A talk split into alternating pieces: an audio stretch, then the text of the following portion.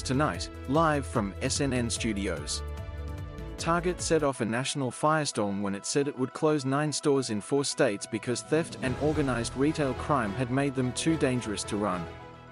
On its face, Target's announcement was evidence that retail crime was preventing one of the country's most prominent retailers from operating stores profitably and safely. It challenged skeptics who believed that retailers had exaggerated the impact of organized retail crime and used it as an excuse for poor financial performance. There was just one problem with the explanation Target gave for closing stores the locations it shuttered generally saw fewer reported crimes than others it chose to keep open nearby, a months long CNBC investigation has found. CNBC's findings cast doubt on Target's explanation and raise questions about whether the company's announcement was designed to advance its legislative agenda, seeking a crackdown on organized retail crime, and to obscure poor financial performance at the stores as it grapples with sliding sales. In some cases, Target chose to keep operating stores in busy areas that had better foot traffic or higher median incomes, even though the locations saw more theft and violence, the probe revealed. In those areas, police departments may be better funded due to higher tax bases, and shoppers may have more to spend on discretionary goods. Many of the locations Target closed were small format stores the company opened over the last five years as part of an experiment to expand its footprint in dense, urban areas. The moves followed Target's decision to shutter four similar stores in the spring that it said were underperforming, Retail Dive previously reported. At the time it announced the nine store closures in September, Target said, We cannot continue operating these stores because theft and organized retail crime are threatening the safety of our team and guests, and contributing to unsustainable business performance. We can only be successful if the working and shopping environment is safe for all. The news came just hours after the National Retail Federation issued a key annual retail security survey, in which it said violence at stores had increased but losses from theft hadn't changed much, and exactly one month before the trade group was planning to lobby Congress for stiffer punishment for organized theft offenders. Target CEO Brian Cornell sits on the NRF's board of directors and is a member of its executive committee.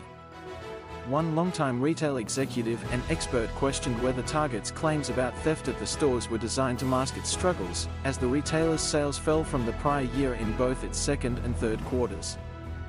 I don't want to use the word stunt because I don't know exactly what went on in Minneapolis, where Target is based, but to me, it read like a stunt, looking to divert attention from the company's lack of performance overall, said Mark Cohen, a professor and director of retail studies at Columbia Business School who previously served as the CEO of Sears Canada, Bradlees, and Lazarus department stores.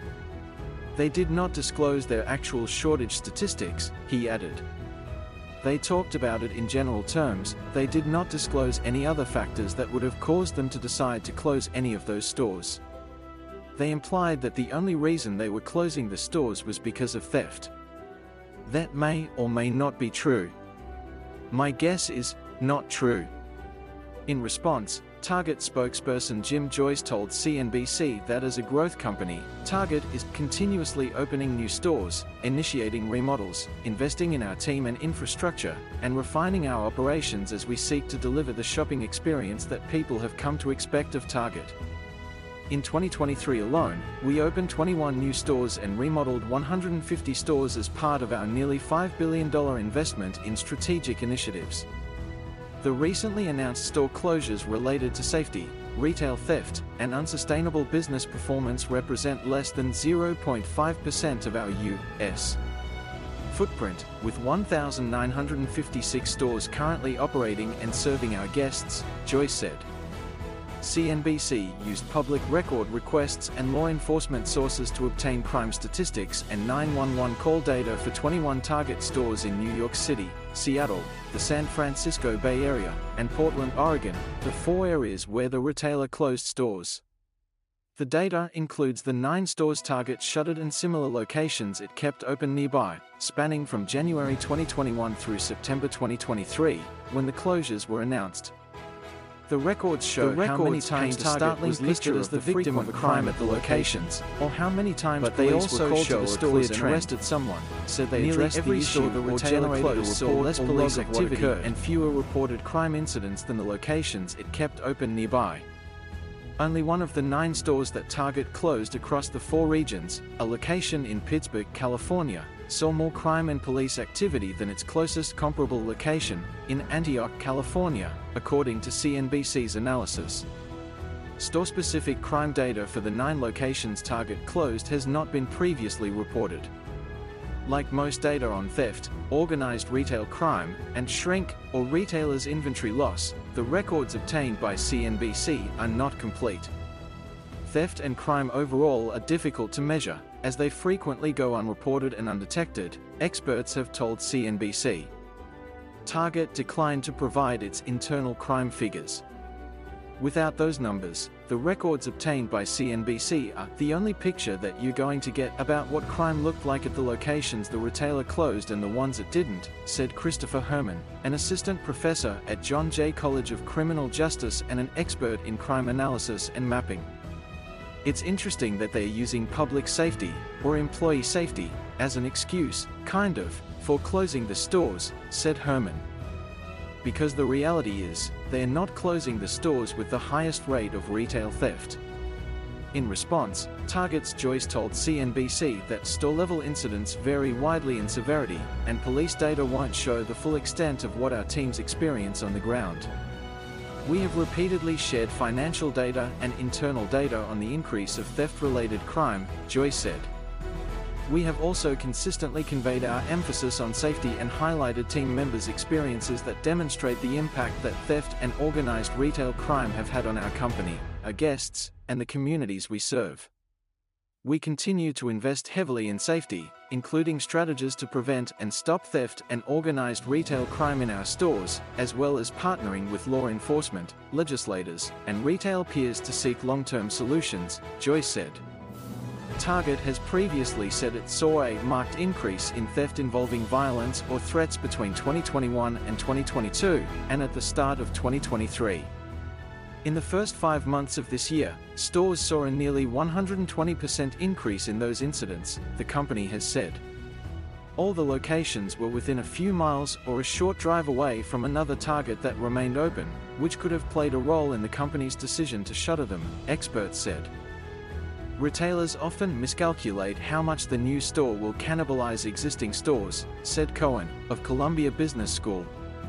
Target opened its now closed small format store in Oakland in 2019, just two miles away from its Emeryville location. Between January 2021 and September 2023, 96 crime incidents were reported at the Oakland store compared with 440 at the Emeryville store over the same time frame. The findings reflect some overall theft trends in Oakland and Emeryville in 2023. Overall theft, excluding car theft, was down 15% in Oakland from January 1 to October 29, compared with the same period a year ago, according to police records. In Emeryville, petty theft and grand theft were up 16% and 14%, respectively, for the period from January 1 to October 31, compared with the same period a year ago, police records show. Demographics is another factor that could be at play. In the zip code where the Oakland store is located, the median income level is $76,953, compared with $114,286 in Emeryville, according to U.S. Census data people with higher incomes tend to have more money to spend on discretionary goods. Police departments in those areas may also be more inclined to enforce property crimes such as theft if there is less violent crime to attend to, which could explain the difference in police responses between stores, experts who study crime have told CNBC. For example, one homicide and three rapes have been reported in Emeryville so far this year. In comparison, 106 homicides and 159 rapes have been reported in Oakland in the same time frame.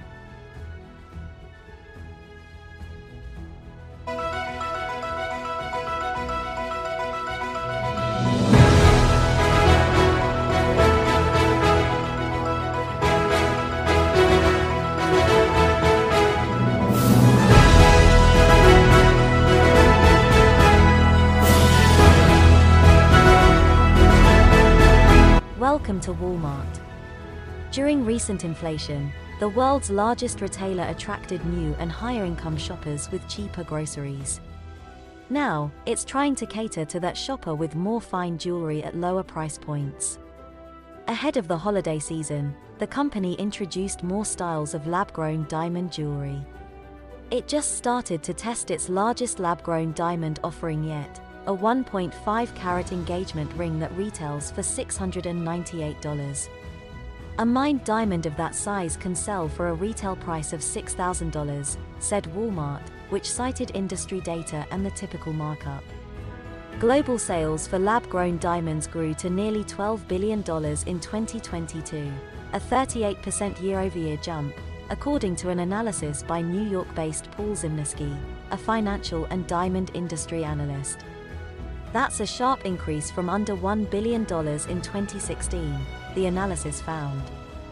The rise of lab-grown diamonds, which are made by people rather than mined from the ground, have made it possible for Walmart to carry a wider range of items that fit customers' budgets, said Michelle Gill, the company's vice president of jewelry and accessories.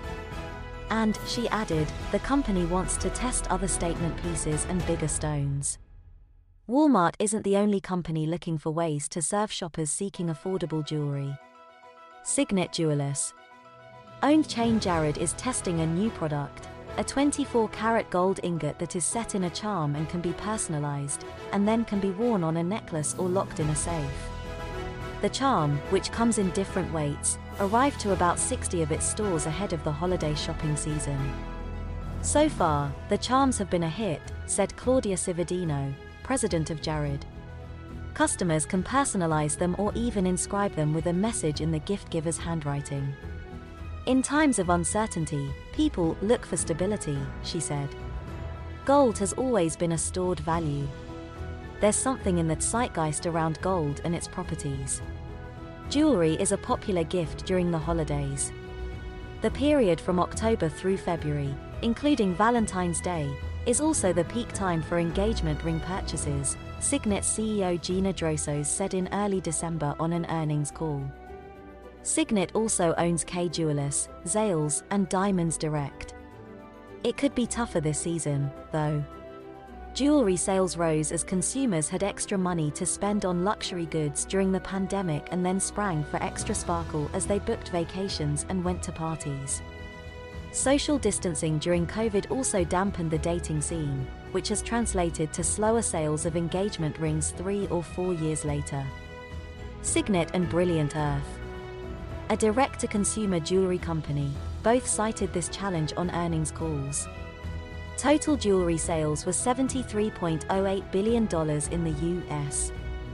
In 2019, according to Euromonitor, a London based market research company that tracks sales across a variety of retailers, that total is expected to hit $73.8 billion in 2023, Euromonitor estimates. Fine jewelry has held up better than costume jewelry, however, though both have declined year over year. Sales in the fine jewelry category are expected to grow by nearly 4% compared with pre pandemic 2019 to a total $62.85 billion in the US, according to Euromonitor. Costume jewelry is expected to drop by about 12% to $10.95 billion during the same period. Walmart has carried jewelry since the 1990s, but it's made a bigger play recently. It started carrying lab grown diamonds last year in select stores. Now, it has expanded that to nearly 90 items that range from $78 to $498 available at the majority of its stores. In the past, many of Walmart's items were made from a cluster of diamonds arranged to look like a single diamond, since mined diamonds cost much more, Gill said. Gill, who worked for more than two decades at high-end department store chain Neiman Marcus, said Walmart also saw an opportunity to sell more fine jewelry, particularly in rural markets and parts of the US. Dotted with struggling and shuttered malls. Walmart does not break out category revenue, but it said lab grown diamond sales have increased approximately 600% year over year. That reflects the addition of many more items to the category. Yet for some shoppers, the idea of buying an engagement ring, anniversary present or other special purchase from the no frills discounter is out of the question. Gill acknowledged that Walmart will have to overcome that stigma. The retailer has had a similar uphill climb when trying to establish a reputation for carrying more stylish clothing by developing exclusive brands and teaming up with designers and celebrities. Plus, its stores don't have dedicated jewelry specialists, something that Gill would like to change. She said fine jewelry sold by Walmart comes in an elegant wooden box that isn't marked with the Walmart name or logo. Walmart does not break out category revenue, but it said lab grown diamond sales have increased approximately 600% year over year. That reflects the addition of many more items to the category. Yet for some shoppers, the idea of buying an engagement ring, anniversary present or other special purchase from the no frills discounter is out of the question. Gill acknowledged that Walmart will have to overcome that stigma. The retailer has had a similar uphill climb when trying to establish a reputation for carrying more stylish clothing by developing exclusive brands and teaming up with designers and celebrities. Plus, its stores don't have dedicated jewelry specialists, something that Gill would like to change. She said fine jewelry sold by Walmart comes in an elegant wooden box that isn't marked with the Walmart name or logo. Other retailers, including Pandora and Brilliant Earth, have capitalized on the growth of lab grown diamonds, too. Pandora introduced lab grown diamond jewelry in the US after it stopped using mined diamonds in 2021. The company has a growing presence inside Macy's stores and on the department store's website. Brilliant Earth CEO Beth Gerstein said the company serves a different customer base than Walmart or Costco, which saw hot demand when it sold gold bars this fall, selling more than $100 million of them in the last quarter. Gerstein said the direct-to-consumer jewelry company's core shoppers are between age 25 and 40, have a household income of $75,000 or more, and tend to be more brand-focused. Yet she said Brilliant Earth is offering prices and unique designs for shoppers on a budget this holiday season, along with those who are more willing to splurge. For example, she said, it introduced a lab diamond bezel solitaire pendant necklace that costs less than $500. She said the company's holiday giveaways have drawn a stronger than usual response this year, too, as shoppers crave freebies. The customer is looking for value wherever they can find it, she said. At Jared, Cividino said the average value of customers' orders has risen slightly year over year, despite higher costs of many everyday expenses. Yet she said the jeweler has noticed customers visiting more or waiting longer before making a big purchase. People think harder before they make a decision, she said. That's what we're experiencing.